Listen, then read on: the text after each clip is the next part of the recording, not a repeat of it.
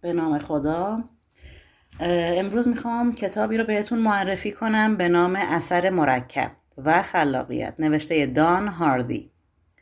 این کتاب برای دانش آموزانی که تو سن بلوغ هستن یا برای کسانی که در ابتدای جوانیشون هستن و می‌خوان کار پیدا کنن یا برای کسانی که می‌خوان کسب و کار خودشون رو تغییر بدن یا توسعه بدن بسیار مفیده. توی این کتاب در مورد چگونگی ایجاد عادتهای خوب در خودمون صحبت می‌کنم. یادمون میده چطوری عادتهای بد رو از بین ببریم. چطوری برنامه ریزی کنیم. طرز فکرمون رو چجوری برنامه ریزی کنیم که در آینده بتونیم موفق باشیم.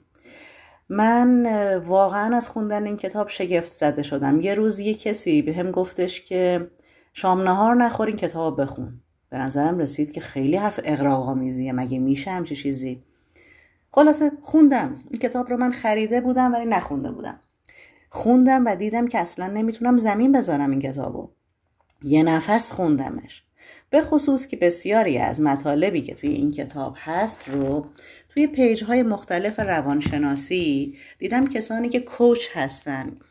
یعنی مربی تحول زندگی هستن مربی سبک زندگی هستن میان توضیح میدن پست می‌ذارن و به نظرم خیلی عالی اومد. البته کسانی که این کتاب رو می‌خونن خوبه که اون پیج ها رو هم دنبال کنن و فوق العاده زندگیشون تغییر می‌کنه. چقدر خوبه آدما وقتی که در ابتدای راه هستن این روش ها رو یاد بگیرن. نه زمانی که دیگه زمان گذشته دیگه سنی ازشون گذشته و تغییر براشون کار خیلی مشکلیه. دلم می‌خواد یه تیکش رو براتون بخونم.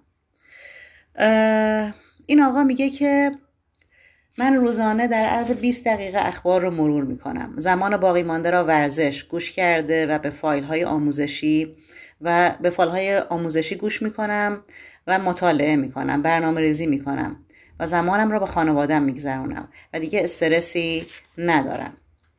نوشته دفتر دفترچهتان را بیرون بیاورید و سه هدفتان را درونش بنویسید. حال فهرستی از عادتهای بدتان را در آن بنویسید تا مانع پیشرفتتان نشود سپس در آن فرصت عادتهایی را که می‌خواهید داشته باشید را نیز اضافه کنید. در طول زمان تمرین و مرتبشان کنید.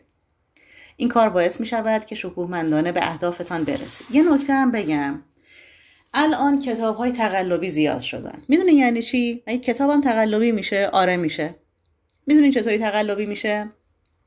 یک کتاب معروف رو که یک مترجم معروف ترجمه کرده بسیار خوب ترجمه کرده و یک انتشارات معروف هم چاپ کرده. ادهی بر میدارن دوباره چاپش می‌کنن. در یک انتشاراتی که معروف نیست. و میدن دست یک مترجمی که ناشناسه.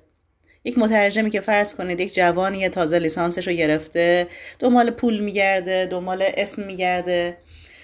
این مترجم ارزان قیمت کتاب رو دوباره ترجمه می‌کنه. با یک دستمزد بسیار پایین با یک ترجمه بسیار ضعیف. اون ناشر همینو برمیداره چاپ می‌کنه. با یک ویراستاری بسیار ضعیفتر. یعنی شما وقتی کتاب رو می‌خری اولا که از ترجمهش چیزی متوجه نمیشی. ثانیا که انقدر غلط املایی داره که اعصابت خورد میشه. همون پول رو دادی. حالا یه مقدار شاید کمتر ولی چیز خوبی به دست نیاوردی. بنابراین توصیه می‌کنم برای خریدن کتاب خصاصت نکنید کتاب اصلی رو بخرید. به هیچ عنوان دنبال کتاب هایی که 50 درصد تخفیف دارن چه توی اینستاگرام چه دست هایی که میارن میفروشن از اینا نخرین. اعصابتون خورد میشه. انقدر غلط املایی داره. انقدر ترجمهش ضعیفه. به هر حال توصیه می‌کنم کتاب اثر مرکب رو بگردین نسخه اصلی و گران قیمتش رو پیدا کنین که وقتی می‌خونین کیف کنین. از این کتاب لذت ببرید موفق باشید روز خوش.